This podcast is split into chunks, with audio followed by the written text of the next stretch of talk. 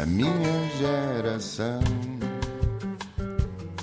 ironizou o coração, alimentou a confusão, brincou às mil revoluções, amando gestos e protestos e canções pelo seu estilo controverso. Este país também é para novos e é por isso que temos em estúdio um jovem luso-americano. Nasceu na Califórnia, mas viveu quase toda a vida em Portugal. Fez a licenciatura, o mestrado e o doutoramento no Técnico, em Lisboa. É doutorado em Ciência Computacional, na área de Segurança de Redes de Telecomunicações. Cofundador e presidente da Anchorage Digital, fintech que criou recentemente o Anchorage Digital Bank, o primeiro banco de criptomoedas aprovado a nível federal nos Estados Unidos. Há 7 anos que tem o objetivo de ler 50 livros por ano e cumpriu o objetivo em 4 desses 7 anos. Foi pai há pouco tempo e quer contratar engenheiros em Portugal para expandir a empresa que fundou. Diz que o seu português não está tão escorreito como esteve em tempos. Vamos confirmar se é assim. Diogo Mónica, muito bem-vindo. Obrigado. Diz-me lá, onde é que vais recrutar os engenheiros? Ao Técnico? A todas as universidades. Portanto, neste momento temos um foco muito interessante no Porto, que acabou por ser interessante, embora eu tenha feito educação em Lisboa, mas no Técnico, na FEUP, Aveiro, temos engenheiros em Braga. Portanto, onde eles estiverem no país, agora com o regime remoto, não interessa bem a localização ou a universidade. Mas achas que o Técnico foi uma boa escola? O Técnico foi uma ótima escola, diverti-me muito e eu acho que deu uma capacidade que eu precisava, que é não ter medo de nada e saber que o esforço leva uma pessoa a conseguir alcançar aquilo que quer. E, portanto, foi basicamente essa a capacidade que o Técnico me deu. Em termos de valências que me ajudaram profissionalmente, uma pessoa apanha essas sozinha. É que parece que gostas mesmo muito do Técnico, porque passaste lá licenciatura, mestrado e doutoramento. Quais é que são as mais-valias de estudar no Técnico? Tiveste bons professores? Tive bons professores, foram professores que me introduziram muito à carreira que acabei por seguir. Eu desde muito cedo gostava de segurança informática, portanto sempre tive um bocadinho a afinidade a esse tipo de tópico, e no Técnico havia muito talento nessa área, e o conhecimento que havia na altura em que eu entrei não havia cursos especificamente na área de segurança, que eu já, mestrados em cibersegurança, doutoramento em cibersegurança. Portanto eu segui aquilo que era mais próximo, que na altura era redes, e depois mais tarde em sistemas distribuídos no doutoramento, e portanto sempre tenho seguido essa forma. Mas acho que as universidades em geral dão-nos a rede, dão-nos a capacidade de aprender e dão-nos possivelmente a ambição. E portanto esses são os 3 maiores objetivos, muito mais do que o conhecimento específico. Lembras-te como é que fizeste a decisão de estudar no ensino superior? O que é que tinhas em mente que querias vir a ser? Infelizmente não houve decisão, porque foi decidido por mim. A minha família tem esta característica interessante de toda a gente tem um doutoramento. A minha mãe tem um doutoramento, o meu cunhado tem um doutoramento, o meu pai tem um doutoramento. O cão do meu pai chama-se Doc. E, portanto, lá em casa sempre houve este entendimento implícito e explícito que o único caminho para um filho do meu pai seria ter um doutoramento, e portanto nunca foi uma opção minha. Mas em engenharia, eu perguntava até antes de entrar no ensino superior, quando escolheste a licenciatura, já sabias que era engenharia? O meu pai era doutorado no Técnico. O meu pai era professor de universidade, universitário. Publicou livros em engenharia de redes, uma cadeira que ensinou, e portanto sempre quis seguir os passos desde muito cedo. Então tens o Técnico no ADN, nas veias? Tenho. E o meu pai ensinou-me a programar aos 12 anos e portanto a partir daí nunca mais voltei para trás. Eu ia perguntar se eras uma criança nerd, mas já acabaste de responder. Como é que eram as tuas brincadeiras? Nós chegaste a pensar como eu quando era pequena, lembro-me de pensar: será que... Porquê é que não inventam uma máquina de fazer dinheiro? Imprimíamos as notas e éramos todos mais felizes, não é? Pois, infelizmente estão a tentar nos Estados Unidos. 80% dos dólares todos impressos, 70 a 80 foram impressos nos últimos 2 anos. Portanto, demorou-nos quase 300 anos a imprimir 4 trilhões de dólares e agora estamos a brincar com a máquina de impressão. Portanto, isto está a acontecer à frente dos nossos olhos. Mas no meu caso, muitas das coisas que eu fazia era, por exemplo, ajudava o meu avô, criava um programa em Windows na altura para gestão de contactos, ou criava um programa engraçado para partilhar com os meus colegas na escola, ou para tomar conta do rato e do ecrã na escola para as pessoas não conseguirem entrar nos computadores. Portanto havia sempre uma série de coisas que podíamos fazer que brincávamos. Então, mas brincavas já muito ao computador, não é? Sim, desde muito cedo. Olha, eu acho que este programa pode interessar muito aos entusiastas da criptomoeda, mas eu gostava que os não entusiastas e os que percebem pouco como eu não fossem excluídos, por isso vamos tentar fazer alguma pedagogia. O que é a criptomoeda? A criptomoeda faz parte dos criptoativos em geral, e a base da criptomoeda é o seguinte: em 2008, como todos sabemos, houve uma crise monetária muito grande, e esta crise monetária acabou com os bancos, com o governo norte-americano imprimir dinheiro para efetivamente safar os bancos da bancarrota. E, portanto, sempre houve este sentimento de que os bancos são demasiado grandes para falhar e quem perde o dinheiro são sempre as pessoas, e é o retalho, não são as instituições. Portanto, surgiu um fenómeno chamado Bitcoin, que era uma moeda digital baseada em criptografia. A criptografia tem um conceito muito base de chaves privadas e chaves públicas. O conceito high level é: uma chave pública posso partilhar com toda a gente, uma chave privada eu mantenho, como se fosse uma password. E, tendo essa password secreta, eu consigo provar ao mundo que detenho realmente esta chave pública. E, portanto, este conceito simples é a base da Bitcoin. E para que é que serve a Bitcoin? Efetivamente serve para termos uma forma pública de toda a gente na internet saber quem é que tem uma certa Bitcoin ou quem é que não tem. E passo a explicar um bocadinho. É efetivamente o equivalente a um registro, um livro, em que registramos todas as transações que acontecem. É como se o MBWay fosse um livro na internet, público, que toda a gente pode consultar, que diz que conta é que tem quanto dinheiro. Mas falo, em vez de utilizando um sistema centralizado ou um sistema governamental, falo de forma distribuída.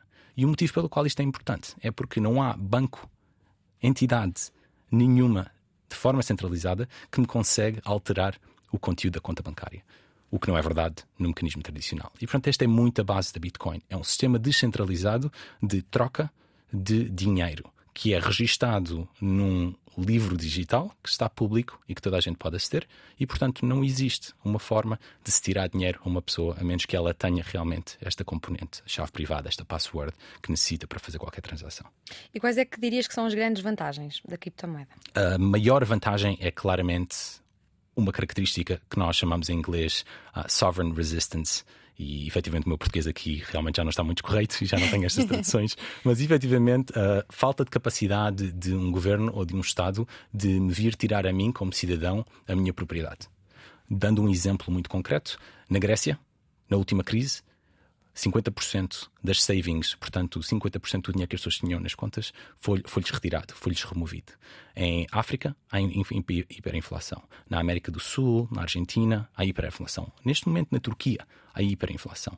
E as pessoas que moram na Turquia não têm a capacidade de tirar da lira para um dinheiro internacional que não esteja sujeito a esse fenómeno. E, portanto, a Bitcoin tem esta capacidade de não estar sujeita à política do banco central do país em que nós moramos. E, portanto, permite a uma pessoa na Turquia, a uma pessoa na Argentina, efetivamente tirar dinheiro do sistema tradicional e realmente manter o valor, sem que o governo possa ir e efetivamente tire os depósitos aos indivíduos. Dentro das criptomoedas, a mais conhecida é a Bitcoin, mas não é a única, pois não, são várias. Exato, quando falamos em criptomoedas, efetivamente falamos uma família de tipos de moedas diferentes. E mais, quando falamos de criptoativos, falamos de uma série de ativos distintos, dos quais as criptomoedas são só uma subcomponente. Recentemente tem sido muito popular esta história dos NFTs, Non-Fungible Tokens. Já lá vamos, sim. Exato, e tem sido muito popular moedas estáveis, stablecoins. Portanto, efetivamente moedas digitais, mas que são um para um com o dólar ou um para um com o euro. E, portanto, não tem a volatilidade tradicional das criptomoedas como a Bitcoin e como o Ethereum. Portanto, os criptoativos são um fenómeno, neste momento, com 15 elementos completamente distintos, dos quais esta preservação de valor, o ouro digital que a Bitcoin realmente tomou, ou que tem uma história muito forte, que é a preservação de capital contra a inflação, é só um dos elementos, e a Bitcoin é só uma de muitas criptomoedas. Tu falavas de moedas estáveis e eu pergunto-te se é seguro investir em criptomoedas. Eu acho que investir em criptomoedas é como investir em qualquer outro tipo de ativo. É necessário diversificação. Há risco. Há sempre risco. E não só o risco e a volatilidade faz parte do retorno a longo prazo. Nós sabemos se algo tem um retorno garantido, efetivamente é menos volátil do que algo como uma ação que tem um retorno não garantido e, portanto, pode perder capital, mas a longo prazo tem um crescimento maior. Portanto, faz parte de um portfólio diversificado realmente investir em criptoativos. E em termos de percentagens, estamos a falar de elementos provavelmente pequenos. Depende da idade do investidor. Um investidor que é muito jovem deverá investir muito mais dos seus ativos em elementos voláteis como Bitcoin, Ethereum e criptoativos. Diríamos 5% a 10% do seu portfólio. E pessoas que já estão mais perto da reforma, obviamente, também deviam fazer uma alocação, mas uma alocação mais pequena. E houve um estudo muito recente que acho que demonstrou que Portugal é um dos piores países da Europa em termos de literacia financeira. Eu acho que há aqui uma componente muito importante. Quando as pessoas se afastam dos criptoativos por medo, efetivamente afastam-se da capacidade de gerar valor a longo prazo e o que tem sido, para ser franco, a grande oportunidade de criação de riqueza da nossa geração. Mas quando pensas em criptomoedas e futuro, o que é que vês? As cripto vão disparar até à lua? In Musk we trust? Eu vejo claramente crescimento a longo prazo. É uma tecnologia muito fundamental. Em inglês diz-se we can't put the cat back into the bag. Não é? Não podemos pôr o gato de volta dentro da caixinha. Não sei se há um equivalente em português, mas deve haver uma expressão equivalente em português. Não lembro assim, mas essa analogia é bastante visual. E o que acaba por acontecer é que a tecnologia é muito fundamental e não vamos com criptoativos substituir a indústria tradicional financeira. Não é esse o objetivo. O objetivo, para ser franco, é trazer competição. Há demasiados anos que a indústria financeira portuguesa e mundial não tem tido competição. E os criptoativos estão a trazer competição à indústria financeira. Porquê que isso é bom? Porque competição traz melhores produtos para todos nós. E é isso que está a acontecer neste momento. Tem que se falar de Elon Musk quando se fala de cripto. Como é que olhas para esta figura excêntrica e planetária? Com muito interesse, porque realmente acho que é uma pessoa que realmente diz o que pensa diretamente, e acho que todos nós temos uma parte que gostavam de ter a capacidade de o fazer, de dizer exatamente, sem papas na língua, sem filtro, tudo o que pensam no Twitter e realmente conseguir safarem-se com esse tipo de atitude. E o Wayne Lambo, quando é que se atinge a lua? Isto é só memes da cultura das cripto, não é? Cripto em si e dinheiro em si é uma meme. O dinheiro é uma meme partilhada. É isto que é. Portanto, o facto de termos acordado em euros e nos Estados Unidos terem acordado que o dólar é dinheiro é uma meme. É exatamente o mesmo tipo de conceito. E, portanto, a Bitcoin é uma meme como o euro é uma meme. E é exatamente o mesmo tipo de meme. Exceto que no euro o que nós confiamos é o ECB, portanto, os governos centrais, e uma capacidade abstrata de haver um exército e uma força militar por trás da validação dos criptoativos. E no caso da Bitcoin é matemática e ciência computacional que está realmente por trás da segurança. Mas são ambos um meme exatamente ao mesmo nível. Ainda antes de fecharmos o capítulo Musk, o que é que nos podes dizer sobre a Dogecoin?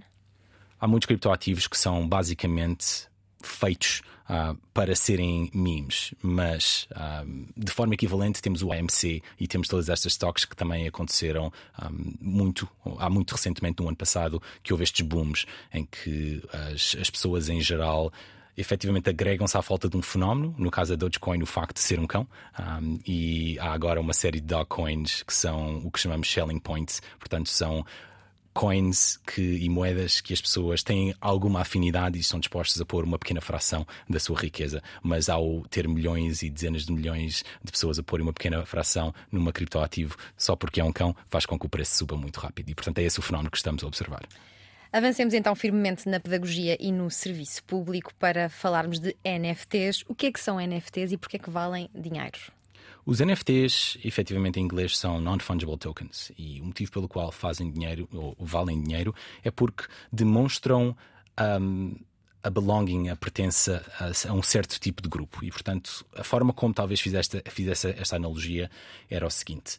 Eu, quando sou fã de um clube de futebol ou quando sou fã de um clube de NBA, eu compro a camisola e gosto de mostrar a camisola, ou compro os cromos, ou compro as cartas, ou se sou fã dos Pokémons, dos tazos. Os tazos. Portanto, há uma série de coisas que ou como seres humanos nós colecionamos, como caricas, porque é que faz sentido fazer coleção de caricas, ou coasters, ou o que seja, selos. Portanto, coleciona-se tudo Magic. Um bocadinho. Porque temos cartas Magic, temos uma necessidade de ser indivíduos. Como seres humanos temos uma necessidade de individualidade e de mostrar a nossa individualidade através dos nossos hobbies, através dos nossos daquilo que gostamos e daquilo que não gostamos. Os NFTs são efetivamente uma membership digital. Portanto, eu consigo comprar algo que prova ao mundo que eu realmente gosto de X ou de Y. A título de exemplo, eu posso comprar o primeiro afundanço do Michael Jordan. E, portanto, ao mundo estou a dizer que sou fã da NBA, sou fã do Michael Jordan, o suficiente para realmente ter os direitos, que não são direitos ao vídeo, são efetivamente o equivalente a um autógrafo digital do primeiro afundanço do Michael Jordan. Portanto, é assim que temos de olhar para NFTs, é efetivamente membership, ownership digital, de algo que eu quero falar ao mundo a qual pertenço. Qual é que é o potencial que têm no mundo da propriedade intelectual, os NFTs? Um potencial muito grande, porque nunca antes tivemos a capacidade de trocar qualquer tipo de asset digital. Portanto, pensando num jogo, há jogos muito populares em que eu posso comprar uma arma nova, ou posso comprar um tipo de figura diferente ou uma roupa diferente. Tudo isso sempre foi muito isolado em jogos diferentes e na intellectual property de empresas diferentes. Os NFTs efetivamente criam uma plataforma comum que permite a mim, como indivíduo, efetivamente obter os direitos sobre esse tipo de objeto e trazê-lo para qualquer tipo de ambiente que realmente esteja que se faça parte da mesma plataforma. Há aqui uma capacidade gigantesca em termos de mercado e em termos de todos os tipos de use cases. Neste momento há use cases à volta de, por exemplo, música. Eu sou um artista e quero financiar a minha música, e eu, como Diogo Mónica, conheço um artista que é muito pouco conhecido e quero efetivamente ter ganho se escolher artistas que vão ser muito populares no futuro. E, portanto, eu investiria num NFT que é efetivamente uma música de um artista desconhecido e, portanto, mais tarde, à medida que o artista se torna mais conhecido, eu realmente tenho algo de valor. Portanto, tenho este NFT, tenho esta capacidade, esta credibilidade e esta ownership sobre esta música inicial. Portanto, há uma série de métodos diferentes em que podemos aplicar NFTs. E qual é que é o NFT mais valioso que tu tens? Pessoalmente, é difícil saber quais são os preços porque mudam muito rapidamente, mas os mais valiosos em geral e que os nossos clientes na Anchorage têm são provavelmente CryptoPunks, que são um dos fundamentais, um dos NFTs que começou há coisa de 4 ou 5 anos esta categoria e que definiu esta categoria, são os CryptoPunks. Portanto, há muito poucos que foram issued. O que são CryptoPunks? São efetivamente umas imagens engraçadas, avatares engraçados, que as pessoas usam como avatares no Twitter, mas significam efetivamente o início do movimento, e porque isso efetivamente significa o início do movimento, e há muito poucos, têm raridade, e como são raros, o preço aumentou muito. E estamos a falar, não há, neste momento, acredito que não há um CryptoPunk a menos de $1 milhão. Portanto, não se consegue comprar um destes CryptoPunks a menos de $1 milhão.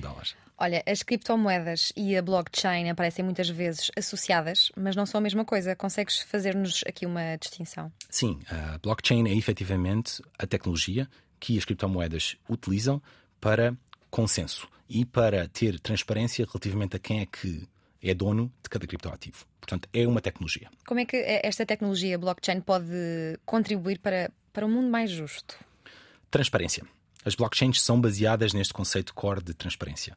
Eu, ao ter transparência a todo o mundo de quem é que é o dono desta Bitcoin e quem é que é o dono daquela Bitcoin, sem ninguém, sem nenhuma entidade centralizada me conseguir dizer o contrário, faz com que tenhamos criado uma primitiva muito forte em termos de transparência. E esta primitiva permite-nos, obviamente, definir quem é que é o dono da Bitcoin, quem é que não é o dono da outra Bitcoin, mas também nos permite ter transparência sobre qualquer outro tipo de ativos no mundo real ou no mundo digital. E achas que terá potencial para ser usada nos dados de saúde? Sim, mas não com a tecnologia atual. A tecnologia atual não tem capacidade de cifra ou de anonimidade. Existem muitas blockchains novas realmente que estão a ser criadas com esse objetivo, mas ainda não estamos ao nível tecnológico que nos permita pôr dados privados e secretos diretamente acessíveis ao mundo. Quanto tempo é que vês que isso pode ir a acontecer?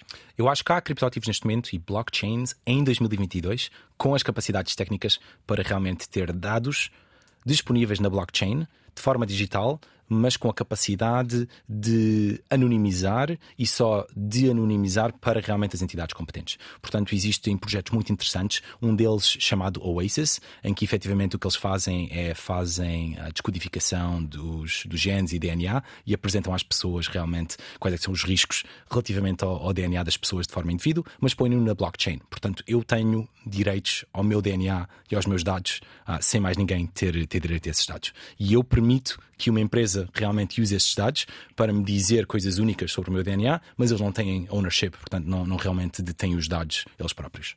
Nós recentemente vimos um país a adotar a Bitcoin como moeda oficial. El Salvador tornou-se o primeiro país do mundo a adotar a Bitcoin como moeda oficial, mas esta nova lei aplica-se apenas à Bitcoin e exclui qualquer outra criptomoeda.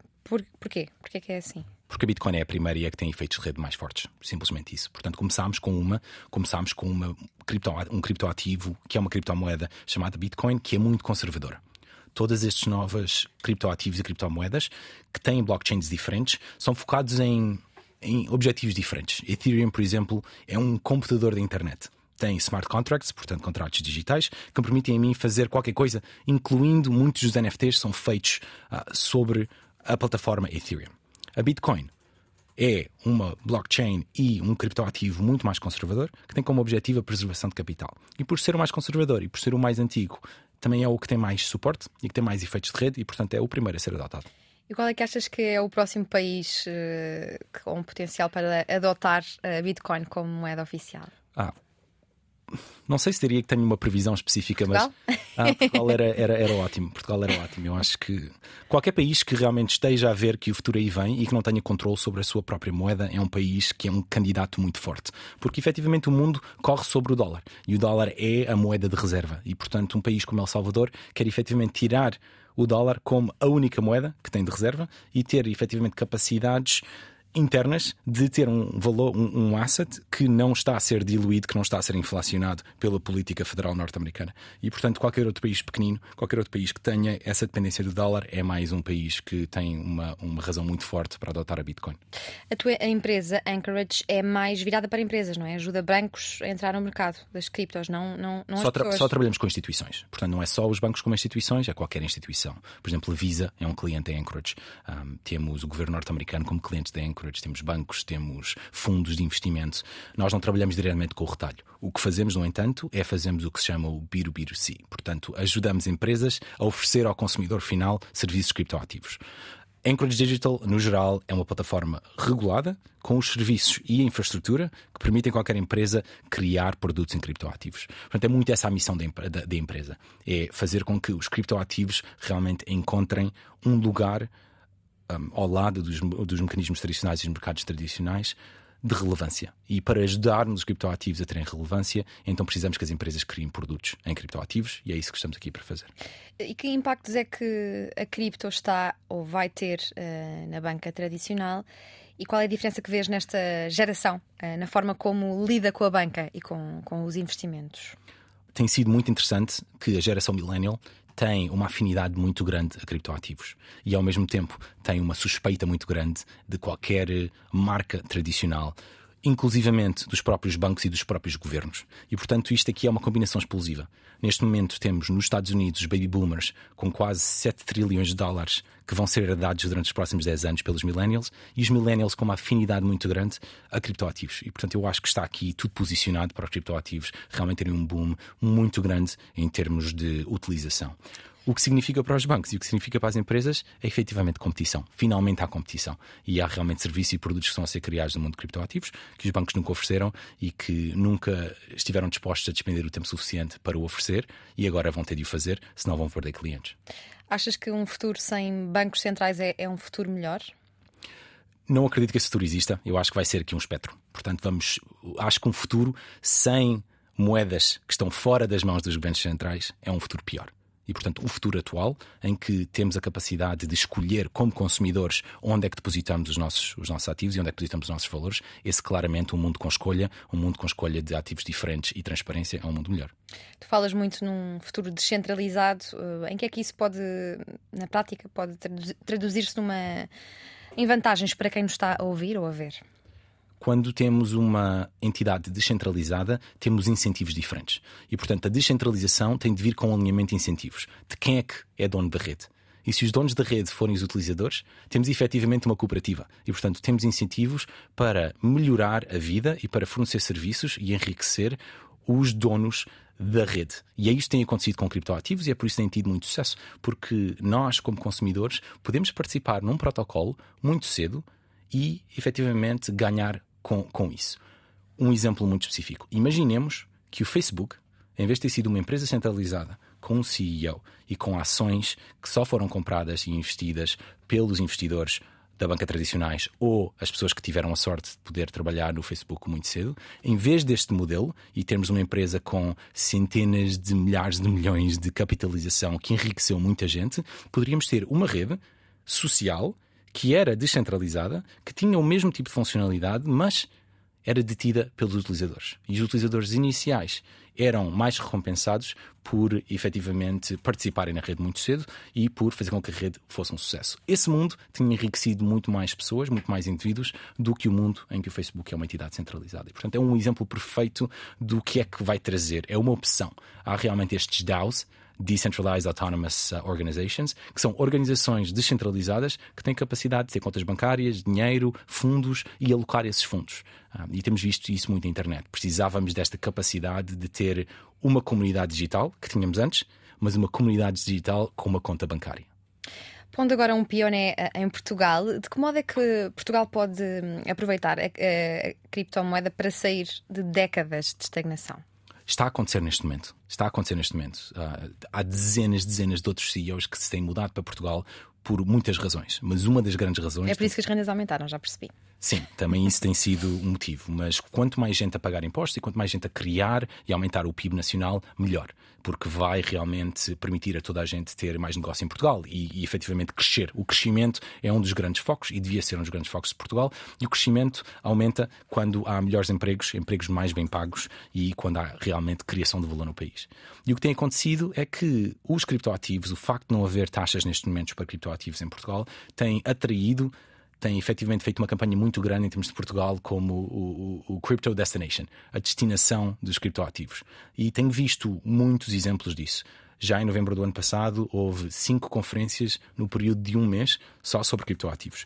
E conferências que trouxeram dezenas de milhares de pessoas ao país para falar deste fenómeno e que realmente viram um Portugal brilhante, que fala inglês, com muito talento, com uma capacidade enorme de ter um reconhecimento ou ter um lugar muito importante neste tipo de novas economias digitais, para as quais não precisamos de investimento capital, não é metalurgia, não é carvão. Mas deviam ou não ser taxados os criptoativos? Deviam ou não pagar impostos? Eu acho que, em geral, os criptoativos deviam ser taxados e hão de ser taxados. Mas, num mundo em que todos os outros países taxam criptoativos, é muito único não o fazer. E, portanto, o que temos de olhar é quanto é que vai aumentar o PIB nacional por trazermos estas pessoas e trazermos estas empresas para o país, porque não há competição no mundo neste momento. Não há realmente muitos outros países que não taxem criptoativos. E, portanto, há aqui uma vantagem muito clara em termos de posicionamento. Uma pessoa sabe que quando gasta dinheiro em marketing não é porque não é boa vontade. É marketing porque o marketing realmente funciona e o marketing vai trazer mais volume de negócios. E uma das maneiras de trazer mais volume de negócios para Portugal e para o PIB nacional em termos de crescimento é realmente continuar com esta campanha de somos muito, muito friendly para as pessoas e para os entrepreneurs de criptoativos. E o que é que achas que as criptomoedas podem fazer pelos mais pobres e vulneráveis? Um dos grandes aspectos no qual eu, quando digo que os criptoativos estão a trazer competição aos bancos, é exatamente no aspecto de underbanked. Há 1 bilhão de pessoas no mundo que não conseguem criar uma conta bancária porque não fazem dinheiro, não geram receita para os bancos. Nunca vão ter depósitos suficientes, nunca vão usar cartões de crédito, talvez nunca vão comprar uma casa e, portanto, nunca vão ter os acesso e não vão ter os tipos de serviços tradicionais que os bancos, nos quais os bancos fazem dinheiro dos consumidores. Portanto, há 1 bilhão de pessoas que não têm acesso a mecanismos bancários. E os criptoativos não têm qualquer tipo de barreira de entrada. Qualquer pessoa com um telefone digital e um telemóvel consegue instalar uma aplicação, ter uma wallet e realmente ter dólares e conseguir reter valor e conseguir investir valor. Portanto, eu acho que os criptoativos têm uma capacidade brutal para trazer 1 bilhão de pessoas que não têm contas bancárias e não fazem parte do sistema financeiro para o sistema financeiro. Como é que um movimento de cypherpunk e antissistema, como era também a internet inicialmente, se pode manter independente perante uma adoção em massa?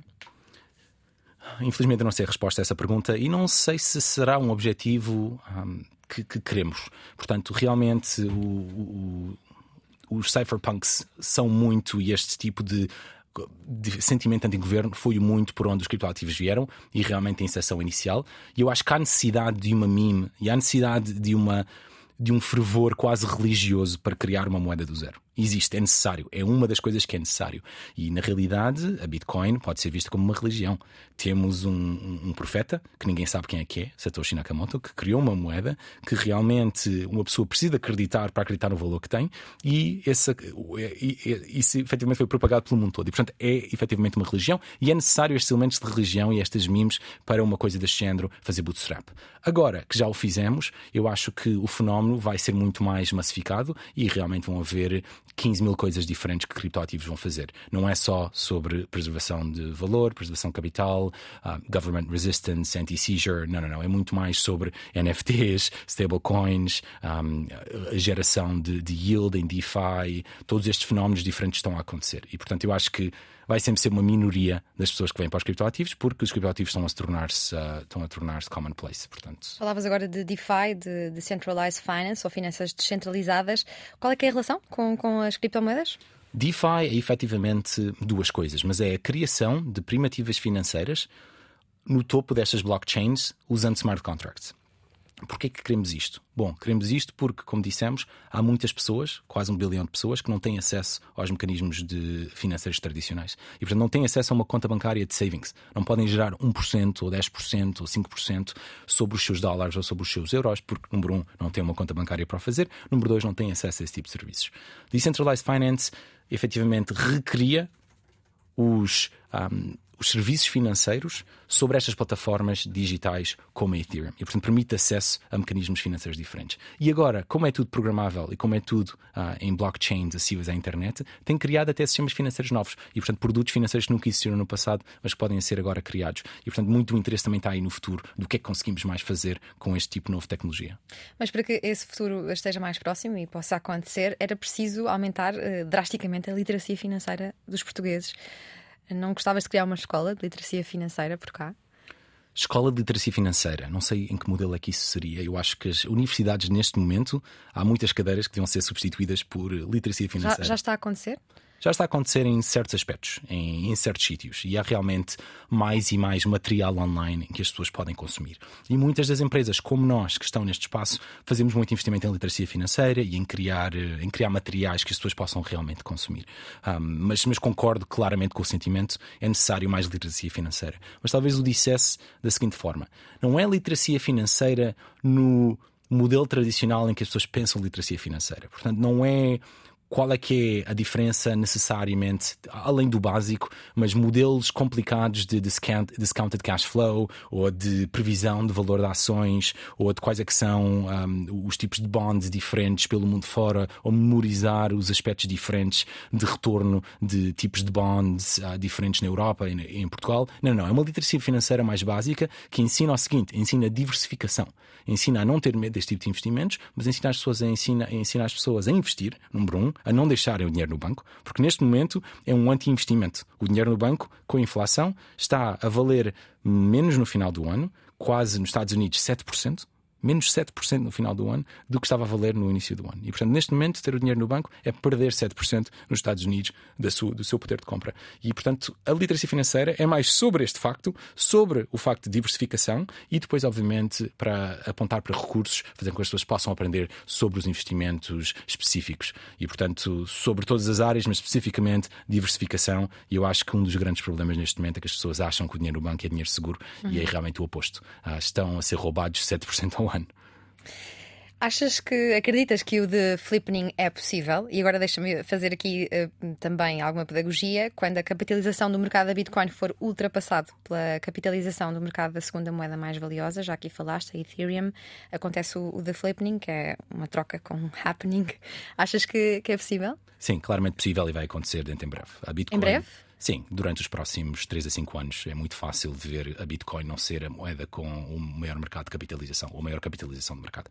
É muito claro. A Bitcoin tem-se movido mais devagar, tem menos use cases e vai continuar sempre a existir e vai continuar sempre, provavelmente, a ser a maior no seu nicho.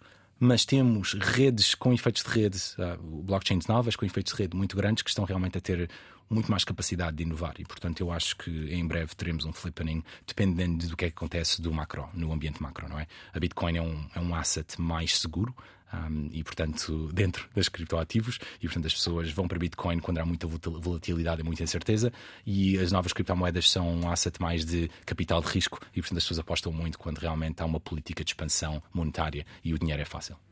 E em que é que achas que um Satoshi vai equivaler a $1? E atenção, malta que nos está a ouvir, que Satoshi não é uma peça de sushi. Já aqui falaste do Satoshi Nakamoto, que criou a Bitcoin, o profeta. E hoje em dia Satoshi é um átomo da Bitcoin, uma unidade indivisível, equivale a 0,00001% de uma Bitcoin. Nunca pode haver transações inferiores a um Satoshi, é então a fração mais pequena de uma Bitcoin. Em que ano é que pode vir a equivaler a $1?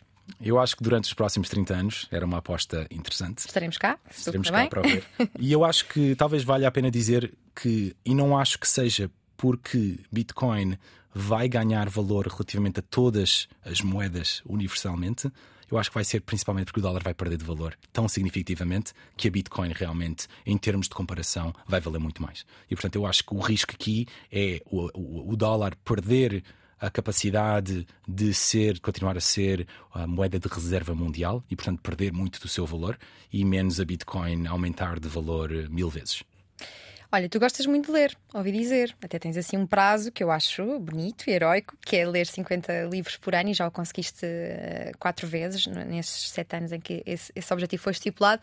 Lês muitos livros ligados a esta área, ou gostas também de outro tipo de literatura?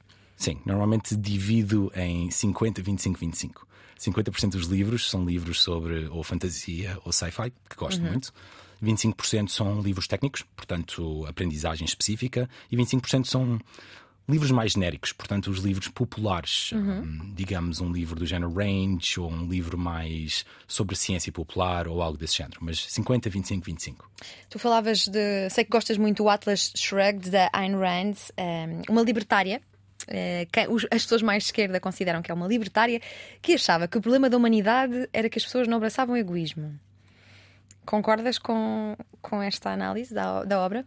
Eu não sei se concordo com a análise. Eu acho que o que é interessante sobre o Atlas Shrugged é que estamos a viver nos Estados Unidos, efetivamente, o mesmo tipo de retórica que foi descrita no Atlas Shrugged. Portanto, temos pessoas, temos inflação, temos efetivamente uma esquerda muito forte a acusar os problemas de inflação a empresas que estão a aumentar os preços e realmente enriquecer-se por si. E, portanto, temos um anticapitalismo extremo, e eu acho que isso é muito interessante. E, portanto, este livro reli-o recentemente, já o tinha lido, mas reli-o recentemente porque acho que há tantas equiparações e comparações sobre a realidade atual, que eu acho que é um bocadinho... no outro dia fiz um tweet, who is John Galt, em resposta a uma política norte-americana, ou uma política norte-americana que realmente faz assim uns comentários no Twitter que são de ir às lágrimas. Sim, mas normalmente as pessoas mais de esquerda dizem que as pessoas que gostam deste livro são ou libertários ou anarcocapitalistas. Consideras-te um anarcocapitalista ou um libertário? Nem um nem outro. Eu acho que realmente não nos podemos definir pelos livros que lemos, e eu leio muitos livros sobre os quais não concordo nada, e eu acho que a minha visão do mundo é uma visão muito mais científica, que é: tenho hipóteses e estou a tentar não validar as minhas hipóteses lendo livros que concordam com o que eu acredito, mas tentar ler o mais possível sobre argumentos contrários para tentar fazer com que a minha hipótese melhore, ou que realmente tenha uma hipótese que seja melhor e que descreva melhor o mundo. E portanto tenho este muito sentido científico, portanto leio muitos livros no edge do meu conhecimento. E como é que tu te divides entre Portugal e os Estados Unidos? Eu moro nos Estados Unidos. Moro nos Estados Unidos. Então não votas cá? Não voto cá, não. O voto é enviado por correio. Okay. E, portanto, tenho os ballots a serem enviados. Por acaso, chegou há uns dias nos Estados Unidos. Portanto, tenho de ir preencher. Eu moro nos Estados Unidos a maior parte do ano. Foi lá que a empresa foi criada. A empresa foi criada na minha sala de estar em São Francisco. Neste momento moro em Seattle. Portanto, desde novembro de 2019, o Covid teve um impacto muito grande na cidade de São Francisco. A cidade de São Francisco neste momento não é um sítio bom para viver, com os problemas de homelessness e problemas sociais que só vieram a ser exacerbados pelo Covid e pelo facto de estarem as pessoas em quarentena, e portanto as pessoas que continuam na rua e que ficam na rua não são as pessoas tradicionais. Portanto, saí de São Francisco, fui para Seattle, passo cá sempre a parte de o Natal, as férias. Isso é que te apanhámos cá, não é? Isso é que me apanharam cá e venho sempre ver os amigos e tenho uma afinidade muito grande a Portugal. Criei cá um escritório. No Porto? Há 30 pessoas, portanto estou a apostar muito em 2022 e o próximo ano em crescimento. Gostava imenso de crescer mais de 100 pessoas em Portugal. Era esse o stretch goal para mim ter em Portugal, porque realmente sei o talento que cá está. E que tipo de pessoas procuras para a tua empresa? Principalmente pessoas de... Está a ouvir e gosta desta área. Sim, produto, design, engenharia, mas realmente a melhor forma de verem todos os tipos de cargos que estão abertos é anchorage.com/careers e realmente há uma listagem de tudo com as designações do que é que está a ser contratado em Portugal. E se continuas a acompanhar o que se passa em Portugal, sabes que há um partido relativamente recente que é muito apologista da Bitcoin e da criptomoeda, que é a Iniciativa Liberal. Sim. Simpatizas com o partido? Vais votar neles? Simpatizo com o partido e acho que há muitas políticas que fazem sentido. Mas não sei se vou votar neles. Sim, não decidiste. Estou decidido. Ok.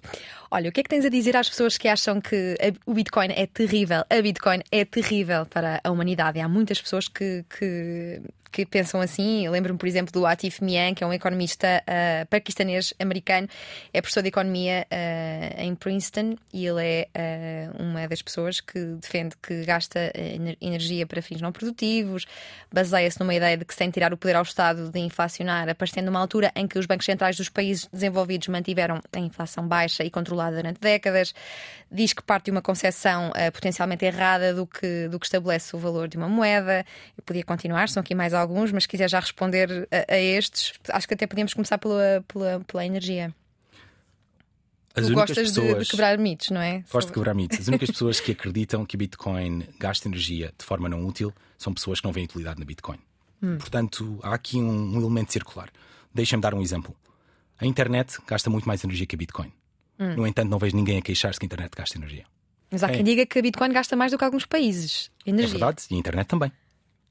E, portanto, há aqui uma falsa equivalência, que é, se eu acreditar que a Bitcoin tem zero de utilidade, mesmo que só gastasse $1 por ano em energia, não era $1 bem gasto. E, portanto, estamos realmente numa situação em que a definição em que se entra na discussão já efetivamente na tua argumento. Não há argumento nenhum que me permita justificar a uma pessoa que não acredita em Bitcoin, que há algum tipo de energia que seja útil para realmente o fazer backing. E, portanto, há aqui uma falta de equivalência e uma falta de comparação, e é uma forma básica. Aquilo que as pessoas não veem é que a energia é utilizada para a segurança da rede, e que dentro do modelo de Bitcoin, porque foi adotada o modelo em que não podemos confiar nos governos do ponto de vista da Bitcoin, é essa a inserção, então precisamos de usar algo neutro. E o que é neutro? Bom, o dinheiro e a energia. E, portanto, usámos um mecanismo chamado mining, e especificamente hashing, para ter a certeza que há um voto igual para toda a gente que tem energia. Portanto, é uma questão de energia e uma questão de hashing power e não uma questão de votos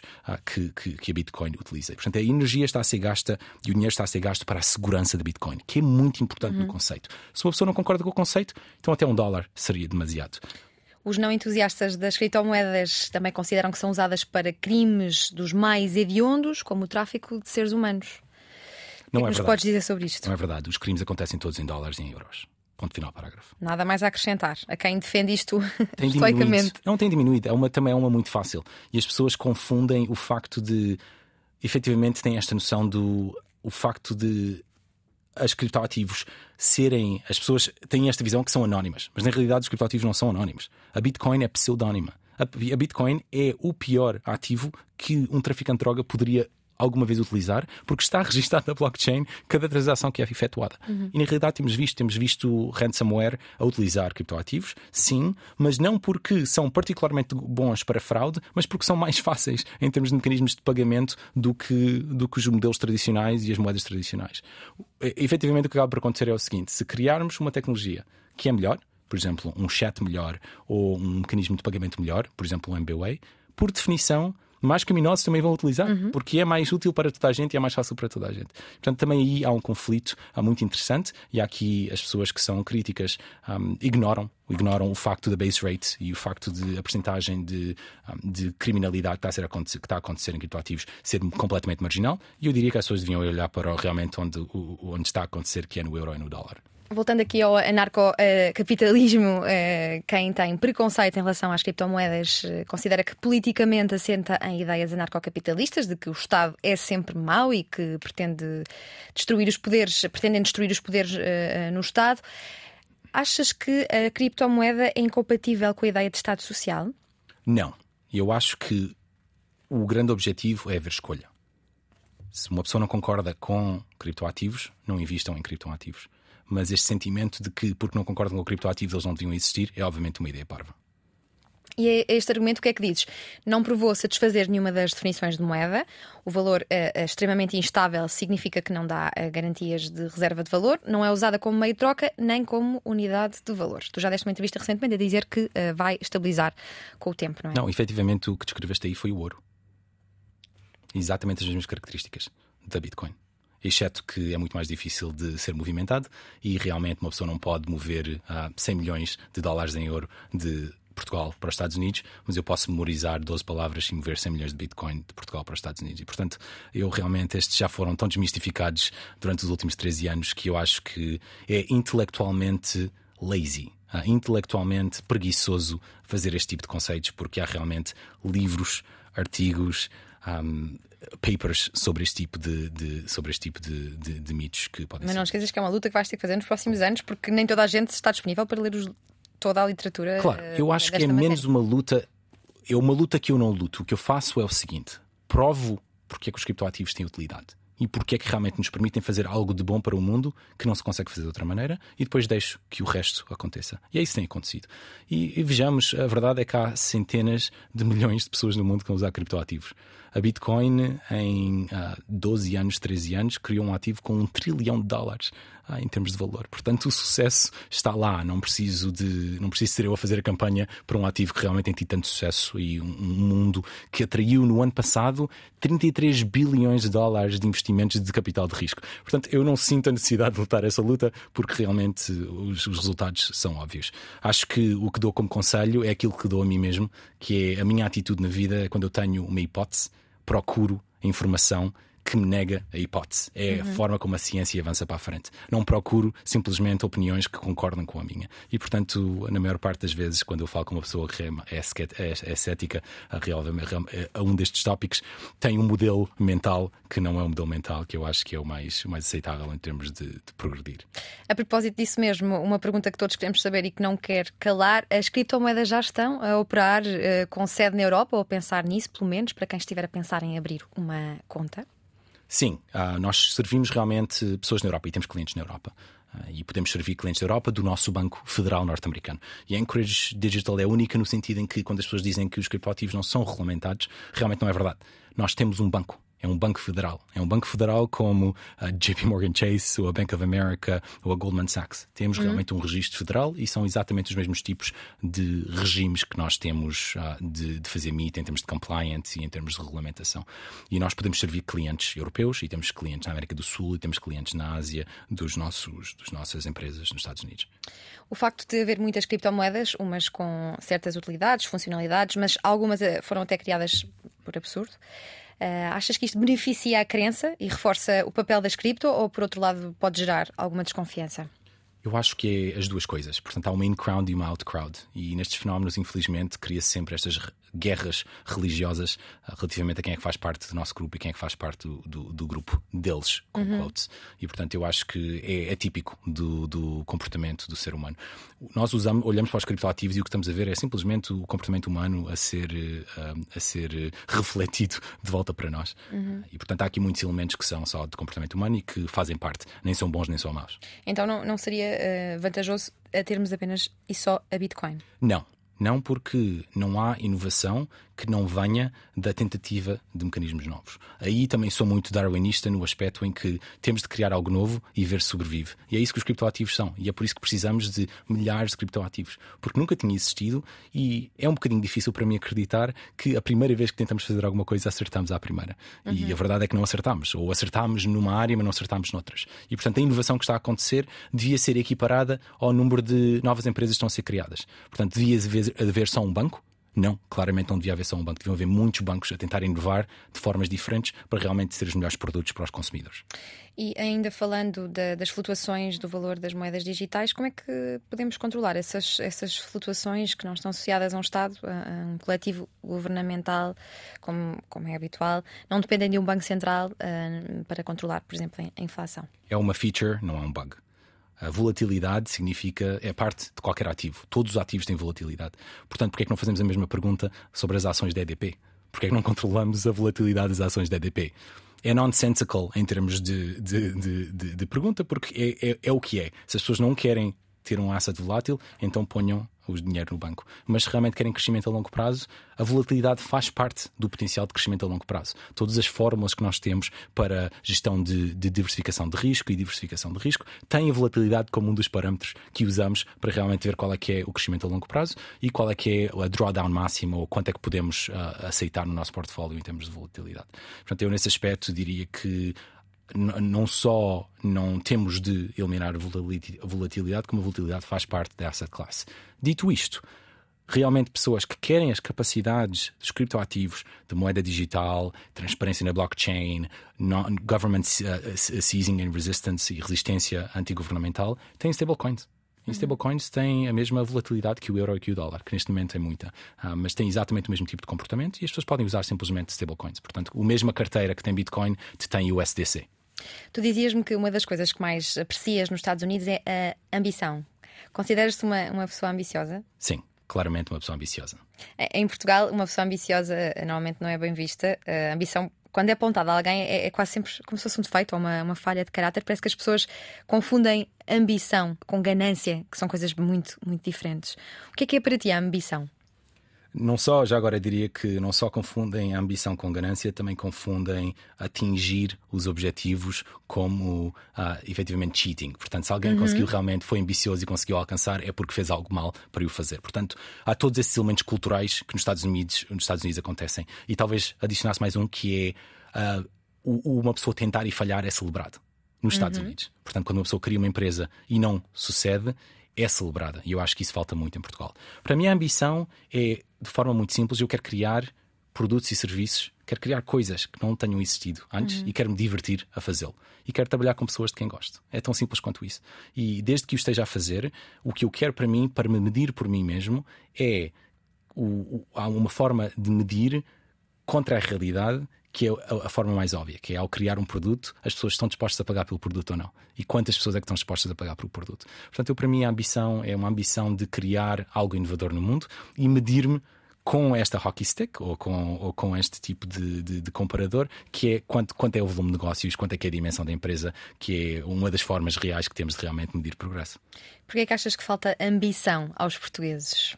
Culturalmente, eu acho que as características que temos, criamos um sistema em que realmente, como disseste, a ambição não é vista com bons olhos. E como a ambição não é vista com bons olhos, uma pessoa só temos duas opções: ou a escondemos e trabalhamos em Portugal, ou então saímos de Portugal. E onde é que eu moro há 11 anos ou há 12 anos? Nos Estados Unidos. E portanto podemos ver qual foi a aposta, qual foi o outcome que eu acabei por fazer. Os portugueses ambiciosos que nos estão a ouvir, achas que devem esconder a ambição? Eu acho que não. Eu acho que também estamos num Portugal muito diferente de quando eu saí há 12 anos. E parte do motivo pelo qual tenho vindo de forma muito forte e tenho feito uma campanha muito forte de contratação em Portugal é porque também quero efetivamente corrigir alguma das coisas ou ajudar a corrigir algumas coisas. Não tenho qualquer tipo de influência para mudar por mim mesmo, mas posso ajudar as coisas a movimentarem-se, nem que seja um centímetrozinho, um bocadinho mais para a frente. E tenho as minhas campanhas pessoais. Por exemplo, a parte de equity. Todas as pessoas que trabalham para uma empresa deviam ser donas de um pedaço da empresa. Porque a riqueza é criada com termos assets e não com salário. Ainda existe muito esta noção de um salário alto, um salário elevado, é a forma como as pessoas ficam ricas, quando nunca ninguém ficou rico por ganhar um salário muito elevado. E obviamente que a definição de rico tem de entrar aqui, mas todos os bilionários neste momento, na lista dos tops bilionários, tinham assets reais, criaram empresas tecnológicas, tinham oil companies. Portanto, há toda uma capacidade de fazer dinheiro que vem de realmente não apostar em fazer muito salário, mas ser dona de uma, ter propriedade e trabalhar para equity e não trabalhar para dólares. E portanto esse conceito é um dos conceitos que eu quero trazer para Portugal, que muitos antes de mim o têm feito, mas que eu quero ajudar a passar um bocadinho mais para a frente. A que modelos de investimento é que poderíamos abrir mais os olhos, além das criptomoedas? Imobiliário? O imobiliário em Portugal até diria que é algo muito comum, que é realmente o único asset investível que as pessoas dizem que é efetivamente o que é equiparado ao banco. Vou pôr no banco, vou pôr no imobiliário. Sim. Eu diria que investimento de capital de risco é muito interessante e não está acessível a todas as pessoas. E a bolsa? A bolsa também, mas não a bolsa necessariamente nacional, a bolsa internacional. Não conheço muitas pessoas que realmente têm um portfólio diversificado de ETFs que investem no mundo todo, que investem no mercado norte-americano, que investem no mercado asiático, que investem no mercado da América do Sul. Portanto, as pessoas não têm portfólios deste género, não têm uma visão, talvez volte aqui à literacia financeira, mas não têm uma visão que deviam realmente ter um portfólio diversificado de tudo o que é assets no mundo todo.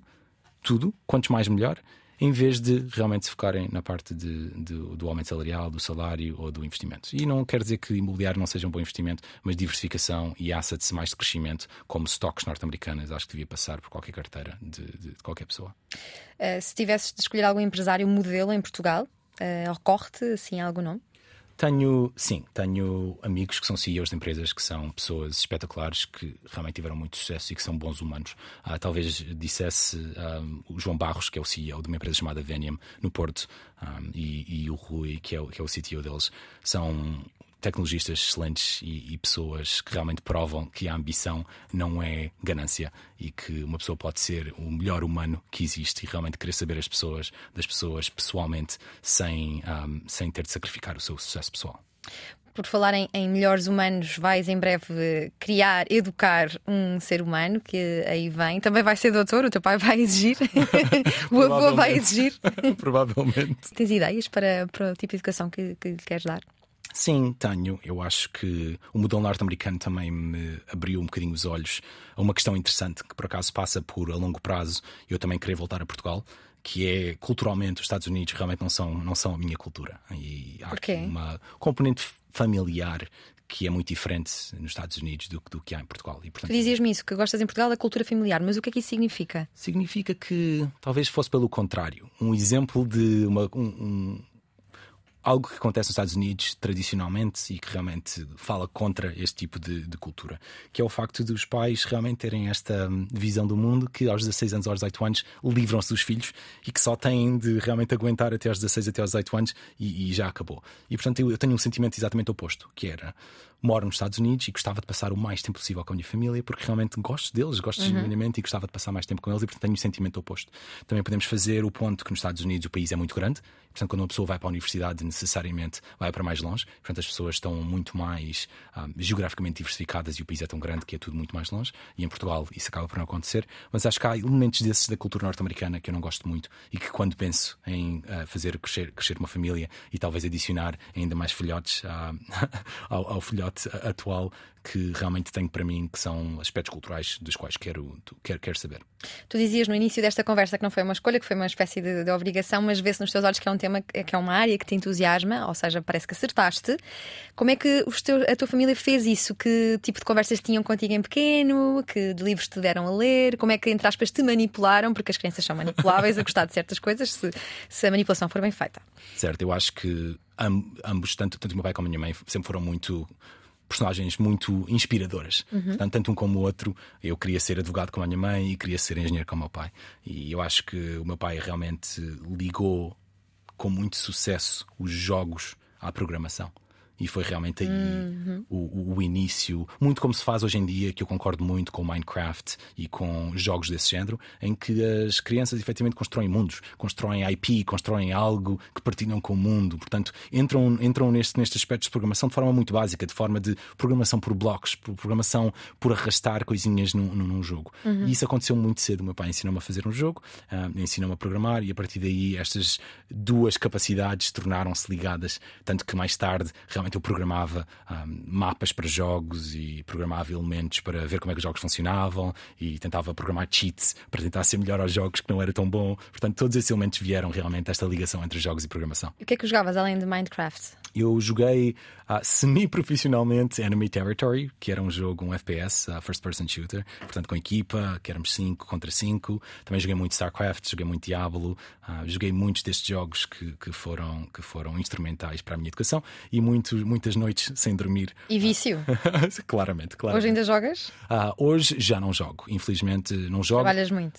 E não, de propósito, não compro consolas, não instalo jogos porque tenho uma personalidade muito addictiva, muito viciante. E porque depois não dá para ler os livros todos a que te propões, não é? Em quantos livros é que vais este ano já? Não, estamos em janeiro. Já abriste alguma página? Estás em três? Em três. Quais é que já leste? Ou qual é que estás a ler também? Portanto, os que acabei de ler foram o Ray Dalio, The Rise and Fall of Nations, que eu recomendo, que é um livro espetacular.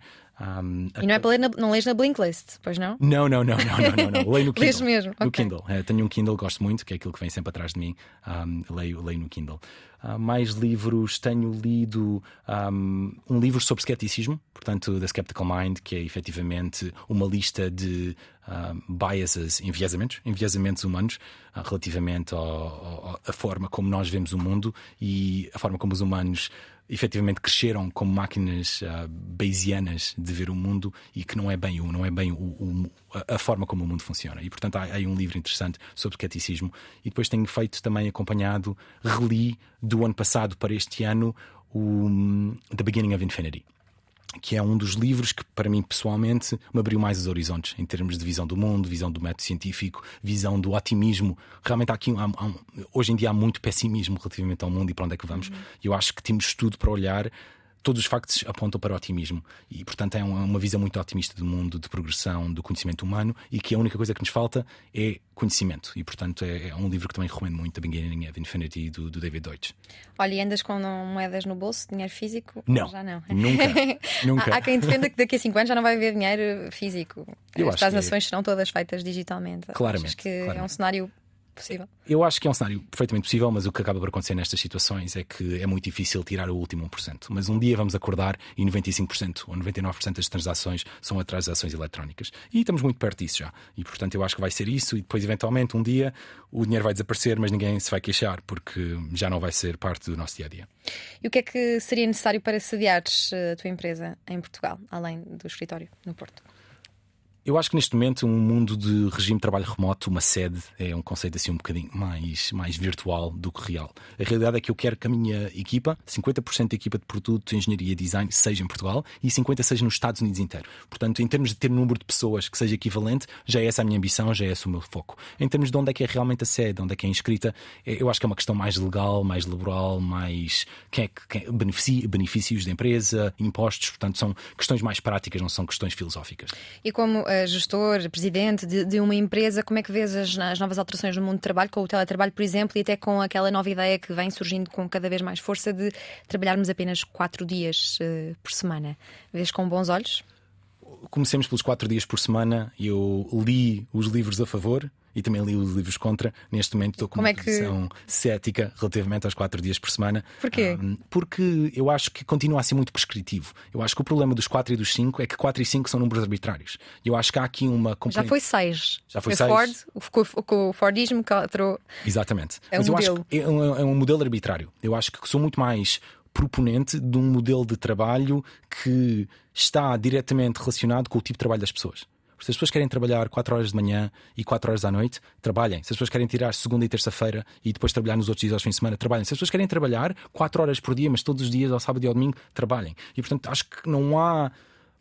O meu mundo e o mundo de uma empresa a trabalhar em assets digitais, digitalmente, em que toda a gente, obviamente, com um computador consegue trabalhar. Obviamente tem aqui uma capacidade de decisão e uma maneira de fazer as coisas que são diferentes. Um agricultor não se pode dar ao luxo de o fazer, obviamente. Mas no modelo de trabalho de remoto de engenharia, não há razão para 4, não há razão para 5, não há razão para 6. Eu acho que tem de ser um modelo que funcione melhor para as pessoas e que funcione melhor para as equipas e para as empresas individuais. Eu acho que vai ser giro as empresas, culturalmente, fazerem um bocadinho de tweaking de quais é que são os seus benefícios. Sim. E de como é que trabalham. E isto realmente vai ser o mercado a ditar qual é que é o melhor modelo, que vai ser o modelo que vai conseguir contratar mais engenheiros. Então as pessoas que trabalham contigo trabalham de acordo com a sua produtividade? É exatamente. E eu acho que há aqui uma expectativa relativamente aos produtos, serviços e objetivos que temos de alcançar, mas tirando isso, trabalham quando querem. E muitas pessoas têm crianças e têm horários estranhos e porquê das 9 às 5? Não. Portanto, isso não faz sentido. É um modelo que vem muito do antigo e, portanto, eu acho que não vamos de 5 para 4 porque lá está, irmos de um número arbitrário para outro número arbitrário não faz sentido nenhum. Devíamos era passar um passo à frente e dizer, não, vamos trabalhar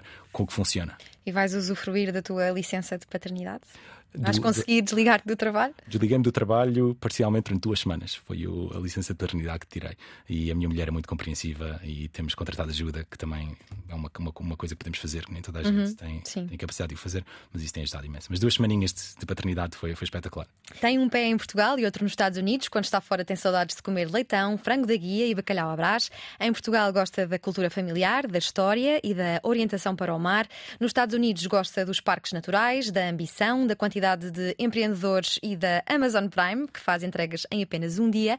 Está entre as 100 pessoas mais influentes do mundo da criptografia. Em 2020 foi considerado pela revista Fortune como um dos grandes talentos com menos de 40 anos. Mudou-se para os Estados Unidos para trabalhar como designer de segurança na Square, onde foi um dos primeiros colaboradores. Dentro desta fintech acabou por assumir o cargo de líder da equipa de segurança. Mais tarde, em 2015, passou para a Docker, onde assumiu a mesma posição. Foi nesse ano que participou na Web Summit em Portugal como orador. Em 2017 nasce a Anchorage, com sede em São Francisco, mas que conta atualmente com escritórios no Porto, Dakota do Sul e Nova Iorque. Esta fintech já assegura mais de 100 mil milhões de dólares em transações anuais, ou seja, 82,3 mil milhões de euros. Considera que os anos vão tornar a Bitcoin menos volátil e nós agradecemos ao Diogo Mónica pela pedagogia da última hora na Antena 3 e na RTP3. O que vamos fazer?